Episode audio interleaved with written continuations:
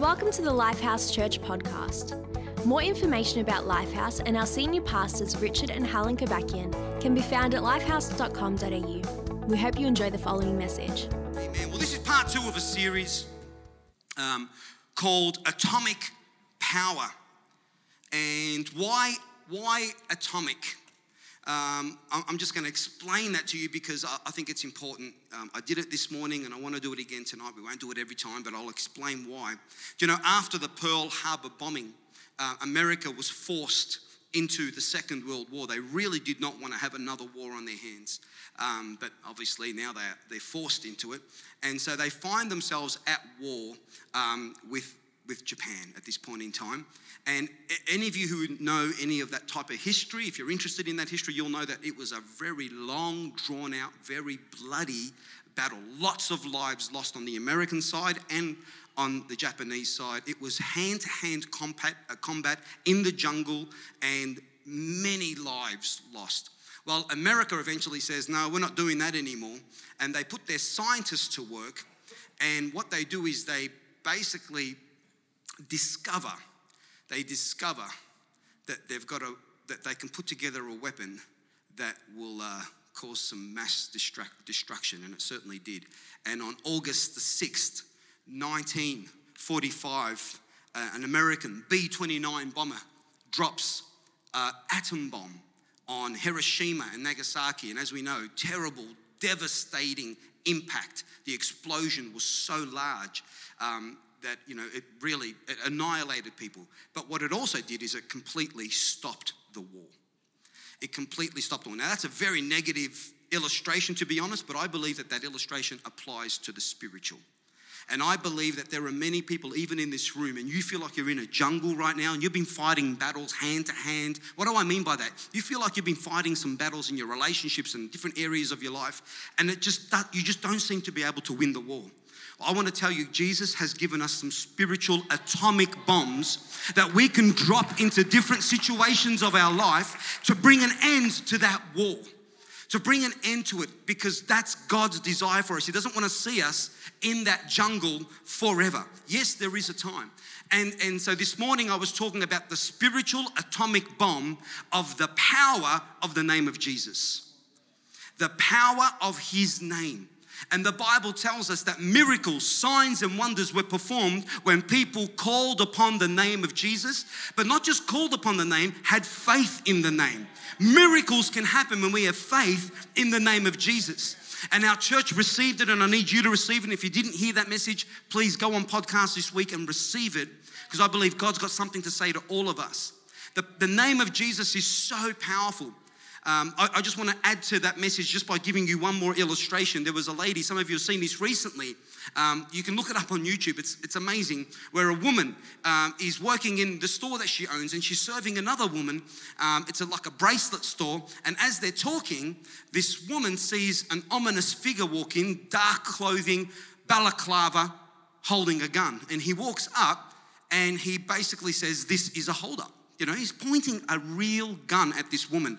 Well, what he didn't know was this woman was a Bible believing, Jesus, tongue speaking, Jesus loving Christian.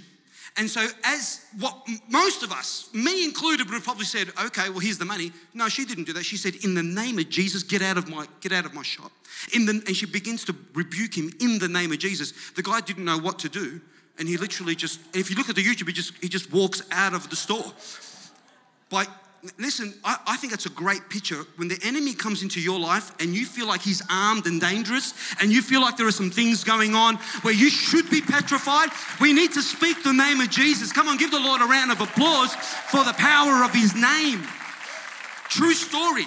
Look it up. It was actually a whole, they created a whole um, mini documentary about it, to be honest, about the woman herself. She said, You know, my parents taught me about the power of the name of Jesus when I was a young girl, and it just came out of me. Isn't that great? Parents, come on, let's teach our children about the power of the name of Jesus.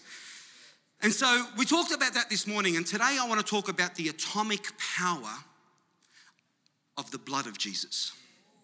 The atomic power about the blood. Now, maybe, maybe you've been coming to church for a little while now. You probably, you may not have even heard, a message off this platform about specifically about the blood of Jesus. Well, you know what? It's time.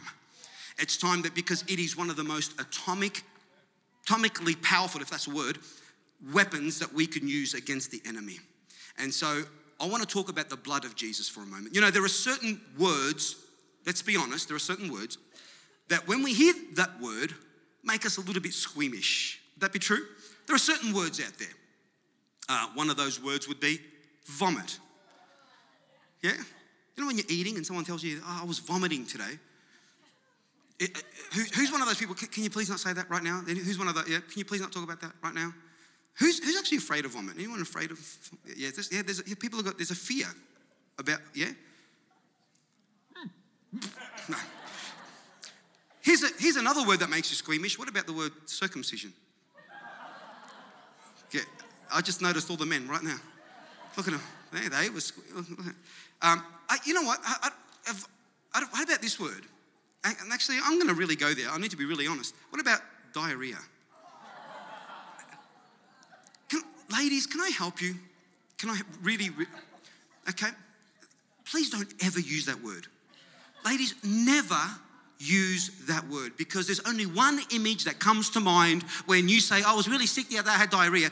What, what, what, am I supposed to what am I supposed to see right now as you tell me that, right? Like please delete it from your vocabulary. Just say you were ill. We get it. We know how it works. Don't use that word. Here's another word that makes you scream. What about Collingwood?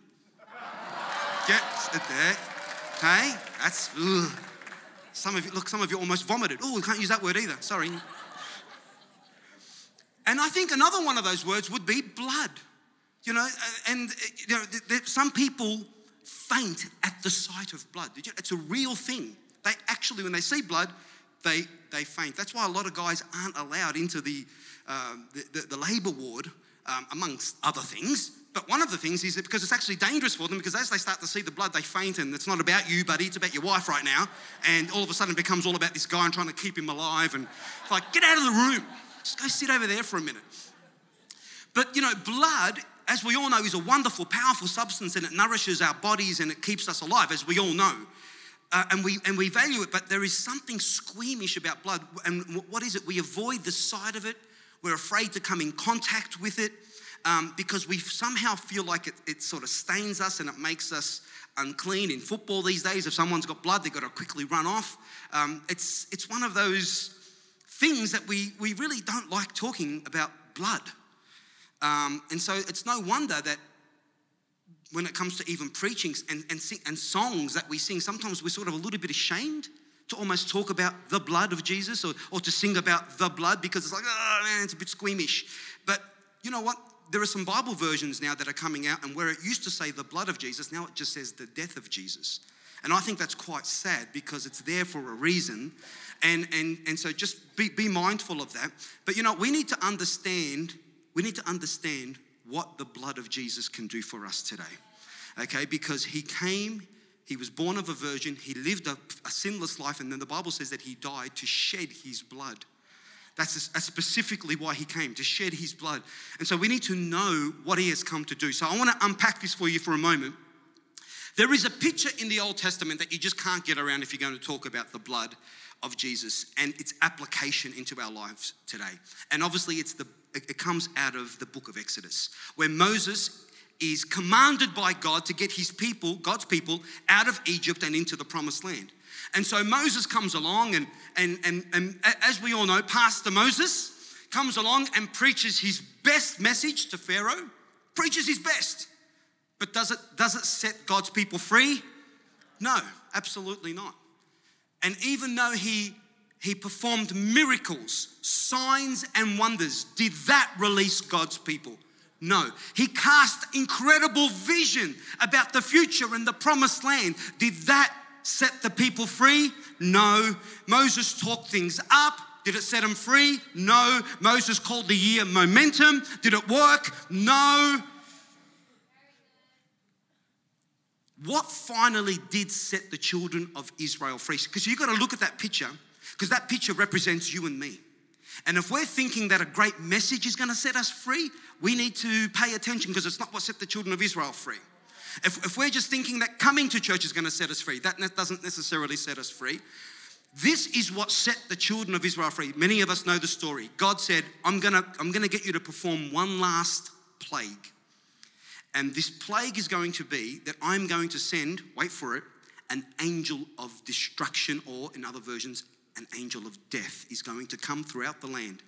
And the firstborn of the richest man to the poorest man, even cattle, the firstborn is going to die at midnight. That's the last plague. And God is obviously trying to capture the attention of the people of Egypt and obviously of Pharaoh. And in Exodus 12, verses 12 to 13, we'll just read this. It says, On that same night, he says, I will pass through Egypt. He says, I'm going to strike down every firstborn, a, firstborn of both people and animals, and I will bring judgment on all the gods of Egypt. He says, I am the Lord.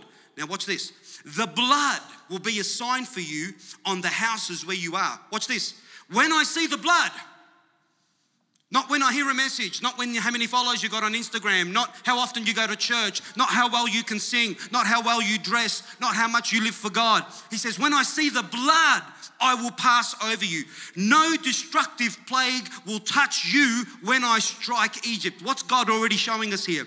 That we can be living in a world and somehow the blood of Jesus stops things happening to us that happen to other people who don't quite know about the blood of Jesus. And so, what am I saying to you? It is an atomic power. God is saying to us the blood of Jesus stops negative things coming our way. Does it stop everything? No. But what it, what it does do is that it stops us from being destroyed. Bad things will always come, guys. We know that Jesus said, In this world you shall have trouble. It's, it's coming, but it's not going to take you out. But how do we survive it? Well, according to this, the blood of Jesus has a lot to do with it. Because he tells Moses, You just got to do a, a few certain things, and I'm going to stop the destroyer from coming. What does he have to do? The Bible says that he's got to take a lamb. Behold the Lamb of God who takes away the sins of the world. These people had to take a lamb. Then they had to take that lamb, they had to sacrifice it. They had to take its blood, watch this, and they had to put the blood of that lamb in the Old Testament around the doorposts of the home. And as they put the blood on the doorpost, the Bible tells us very clearly that as the angel of destruction is coming, it sees the blood and it passes over. That's where the Jewish people get the word Passover. That's where they celebrate that because they're celebrating the day that the spirit of destruction passed over their home. Listen, that's not just for Jewish people, that still applies for us today. When the angel of destruction is coming for your family, it's supposed to see the blood of Jesus all over your home. It's supposed to see it on your garage, on your house, on your children. And when the angel is coming along to wreak havoc in your home, he's supposed to see the blood and pass over you. Why would he do it for Old Testament people and not do it for New Testament people? Why would God treat them better than he would treat us? Well, he doesn't, except that some of us don't apply the blood around the doorpost of their home. Listen, it was for every father to take that blood, put it on hyssop. Hyssop always represents faith. Hyssop was a plant. You're supposed to dip the hyssop, your faith, in the blood, then you take the blood and you apply it to your home. Now, listen, it wasn't for the youth pastor to put it on your home. Yeah. Because some parents are like, yeah, as long as the youth does their job, my kids will be fine. No, no, that's not what made the angel of destruction pass over. Listen, it wasn't for the pastor to put the blood over the doorpost. Only you can put the, door, the blood on the doorposts.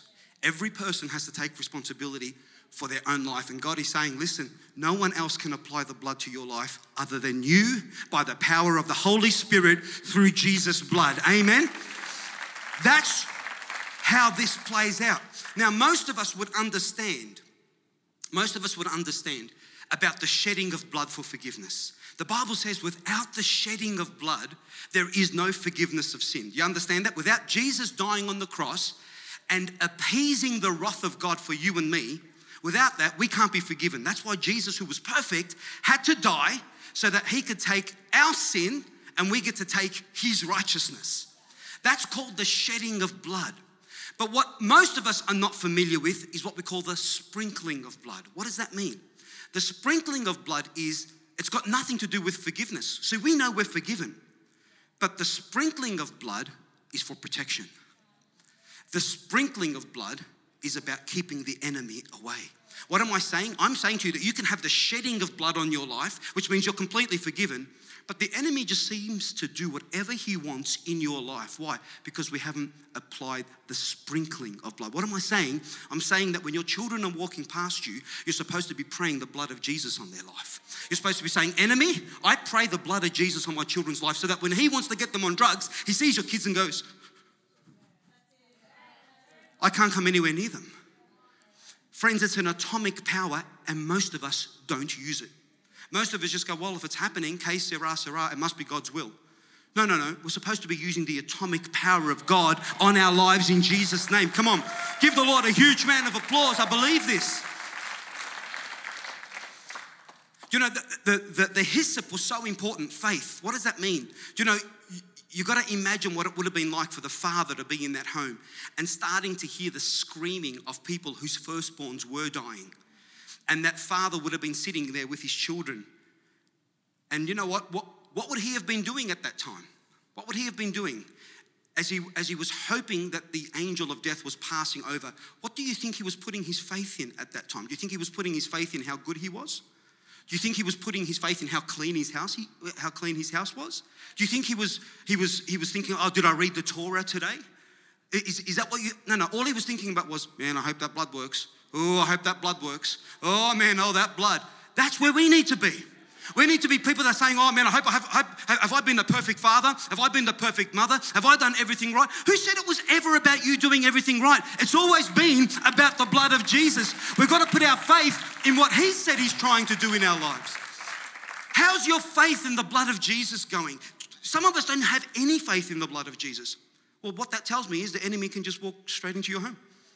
Come on, we've got to, we've got to lift up our faith. That's what this whole series is about lifting up our faith in the name of Jesus, and now we're also lifting up our faith in the blood of Jesus. Is anybody with me? Some of us would know, and I've preached this many times, but I'm going to preach it again. So many of us would know that, that Job, that man who was attacked uh, so severely, and we know that it was a conversation between him and God, and that's a whole other theological discussion there about how that all took place.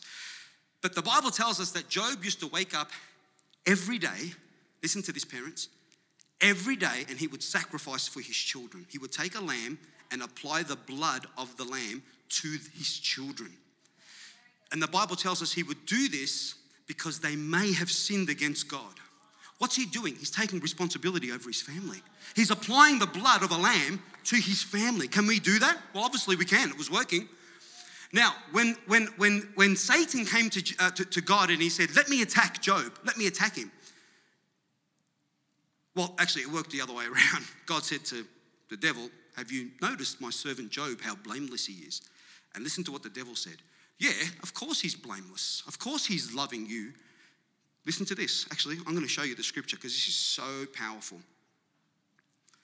Job 1 10. Have a, have, have a look at have a look at what the devil responds. He says, Yeah, I can understand why he, he loves you because you have always put a wall of protection around him and his home and his property, and you have made him prosper in everything he does. Look how rich he is. Sometimes you can just read that and just gloss over it. Did you hear what the devil said to God? That's the devil speaking to God. Job had a hedge of protection around him, right? Now, I wonder how he got that hedge of protection. How did he get the protection? Come on, some of us should know. How did he get the protection? Through the sacrifice of lambs. So, the devil being so smart, what's the next thing he does?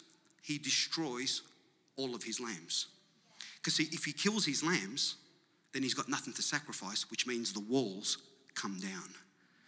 If the devil can kill your lamb, then he's got your, he's got your protection as well.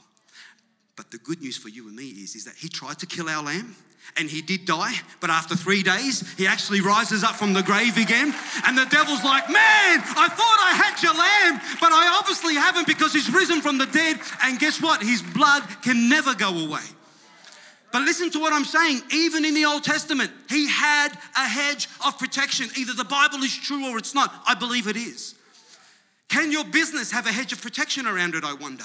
Where when someone comes to your business with only one intention, and that is to do business with you, but with no intention of paying you so that you could eventually go broke, how do you stop your business from allowing people like that in? Apply the blood of the Lamb to your business, to your home, to your car, to your children. Apply the blood.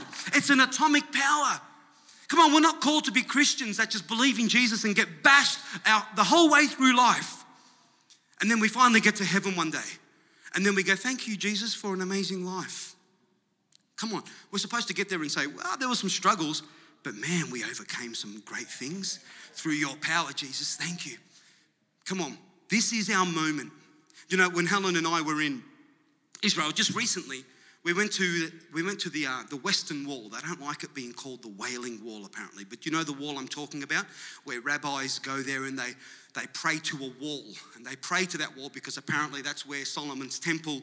That's the last remaining wall of the second temple, apparently. Well, it is. And so they're there and they're praying to a wall, which is really sad, to be honest. They're praying to a wall. But you know, we, we saw some rabbis there, and it was really interesting what they were doing they were handing out scarlet threads. And they would offer to pray for you. They would offer to pray for you, and then they would tie a scarlet thread around your hand. I thought, I wonder why they're handing out scarlet threads. And then I remembered, oh, I know why they're doing that. Does anyone else remember why they're doing that?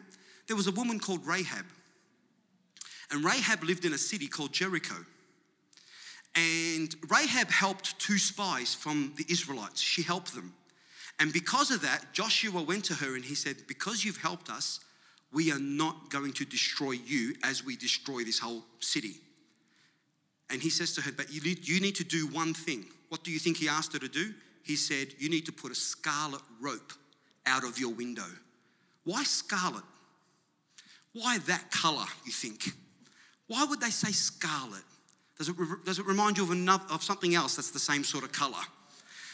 Yeah, and so the Bible says that as she put the scarlet rope out of her window, the whole city was destroyed, but she was not. That's why those rabbis were handing out those scarlet threads. What they're saying to you is the blood. Now, for them, it's the sacrificial lamb. For us, we know who we're talking about. That scarlet thread represents the blood of Jesus. And basically, that whole story is saying everyone else can get destroyed. And it's not that God is happy about that, but what God doesn't want to see happen is his own people be destroyed.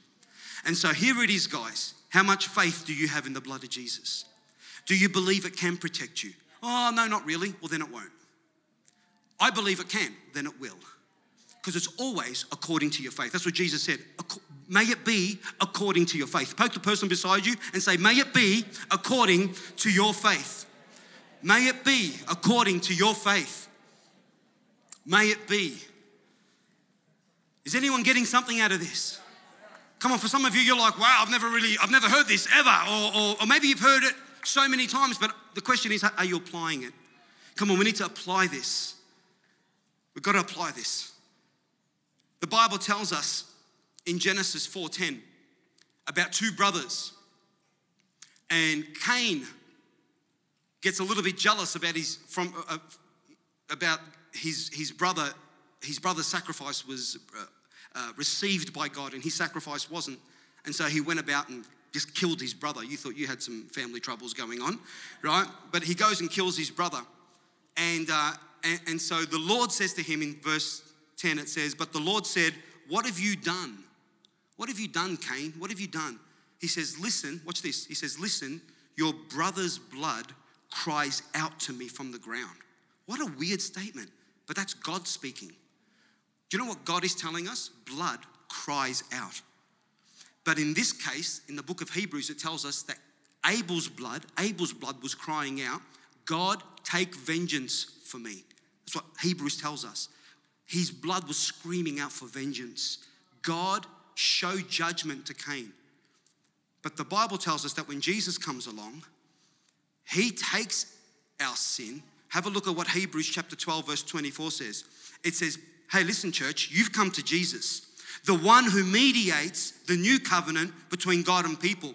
and to the sprinkled blood, watch this, which speaks forgiveness instead of crying out for vengeance like the blood of Abel. What am I saying to you today?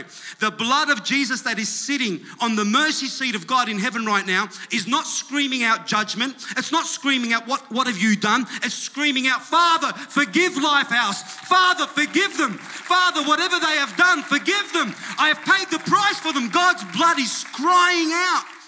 Can you believe that? And here we are all guilt ridden, and the blood of Jesus is crying out, You're forgiven. You're forgiven, receive it. And most of us are listening to the enemy rather than listening to what the blood is crying out. Listen, the Bible says God is for you. Therefore, who can be against you? The Bible also tells us that the devil is trying. He's, the Bible says he's come to steal, kill, and destroy. So here it is. We've got one person saying one thing, another person saying another. We get to have the deciding vote. Which side are you on?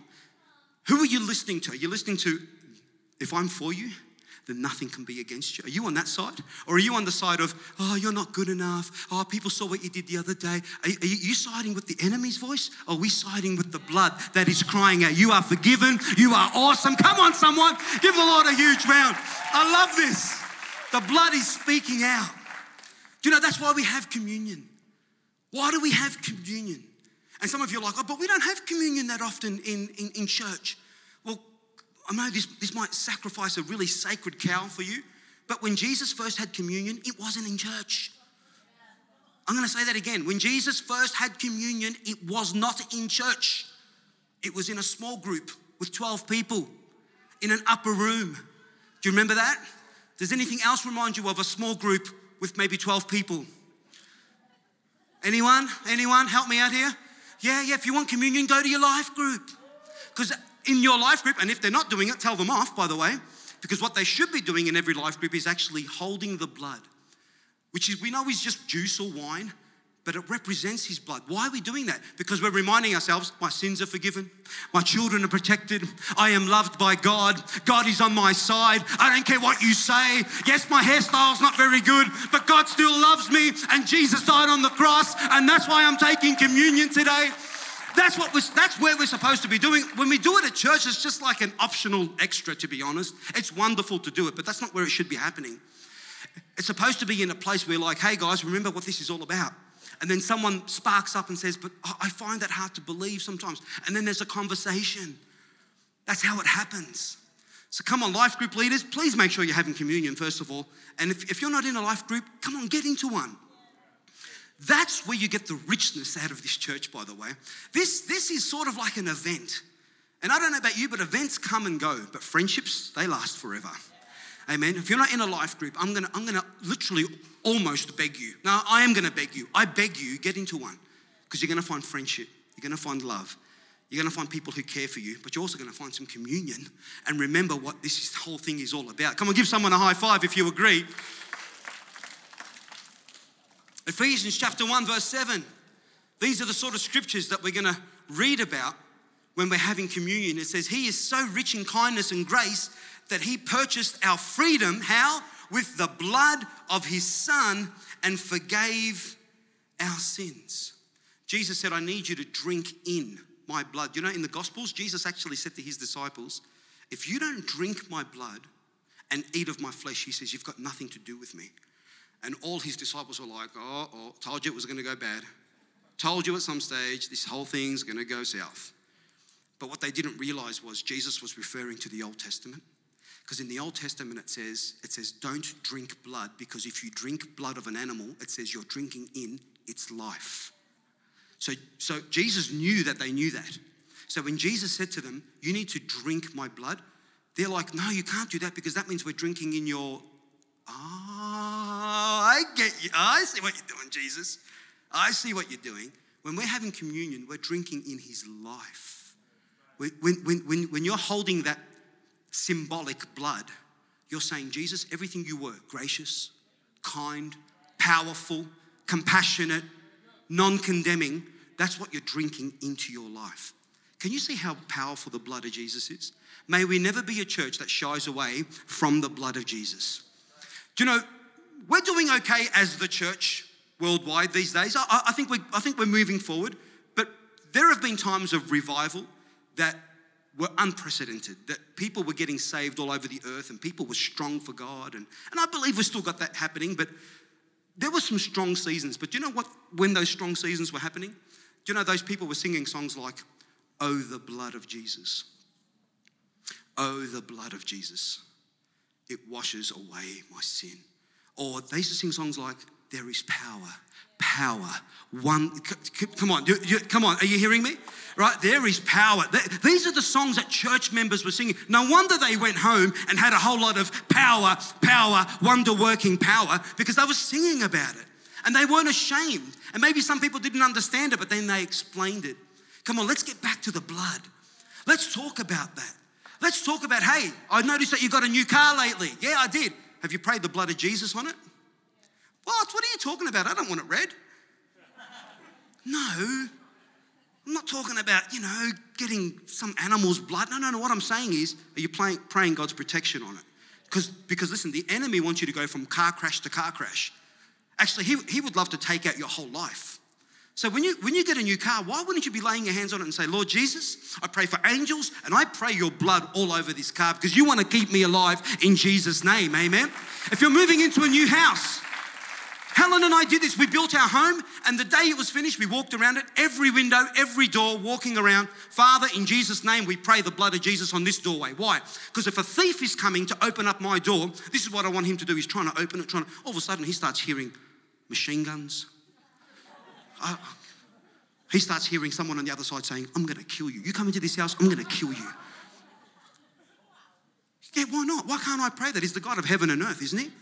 Yeah, so you know what? And some of you move into homes, you don't pray anything. You're like, oh, you know, it's a nice new home. And, and the enemy's like, yeah, it's a nice new home. But you're like, yeah, but it's a nice new home in Jesus' name. So come on, why aren't we praying these prayers? Maybe we are. Let me encourage you. This is what God has called us to. We're going to pray it over our families, our lives. We're going to pray it over our university. We're going to pray it over our schools. You know, the last thing we need in this country is some lunatic, you know, killing children with a gun in a school. Come on, if you're a teacher, pray around your school. Walk, Lord, that can happen somewhere else in the world. I pray it doesn't, but it's not happening at Craigieburn. It's not happening in Meadow Heights. It's not happening in Sydenham. This, this school is protected by your blood. Please protect our children. Come on, why we, we, we, we're going to get to that place. I love this. Come on.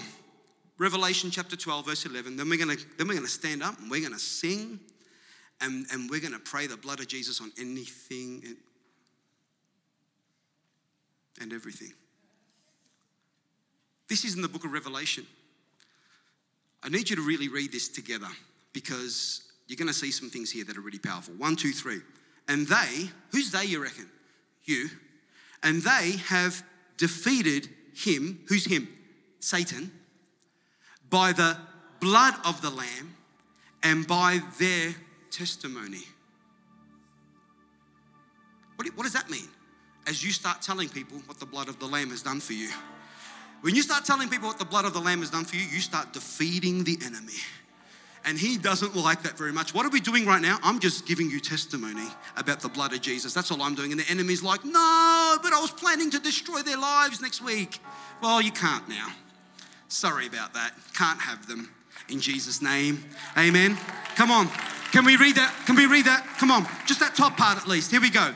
And they have defeated him by the blood of the Lamb and by their testimony. One more time. And they have defeated him by the blood of the Lamb and by their testimony. Come on, give Jesus a huge shout in this place. It's an atomic weapon. It's atomic. It's atomic. Why, do, why have we called this whole series atomic? Because an atomic bomb is created when two unseen things collide together. Two unseen, two, two atoms. That's why it's called an atom bomb, right? When two atoms are collide, things that something you cannot see can, can, can absolutely annihilate something. You know what? Can you see the blood of Jesus? No. Doesn't mean it's not powerful. Can you see the name of Jesus? No. Doesn't mean it's not powerful. Actually, it can have atomic power. So come on, can you imagine when we get to the end of this series? Because we are just giving you one ma- massive weapon after another. I'm telling you, man, you're going to be strapped up, ready to go. You're going to look like some Israeli soldier any minute now. Yalla!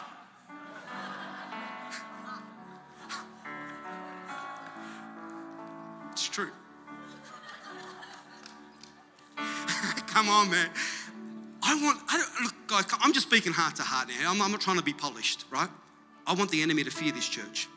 I don't want him to just walk around like he owns the place. Yeah, I might just give you a little bit of that and I might just hurt you that way and I might just see you destroyed. No, no, I want him to like, man, that Lifehouse Church, man, those, those guys are powerful. Man, I try and get near them, they're talking to me in the name of Jesus. If I try and get near them, they're applying the blood. And there's more to come. There's a few more to come, right? There's a few more to come. I want you guys to be powerful. Powerful. Hi, I'm Richard Kobakian, pastor of Lifehouse Church. Just wanted to say thank you for listening to this message, and I hope and pray that you feel that it's added value to your life.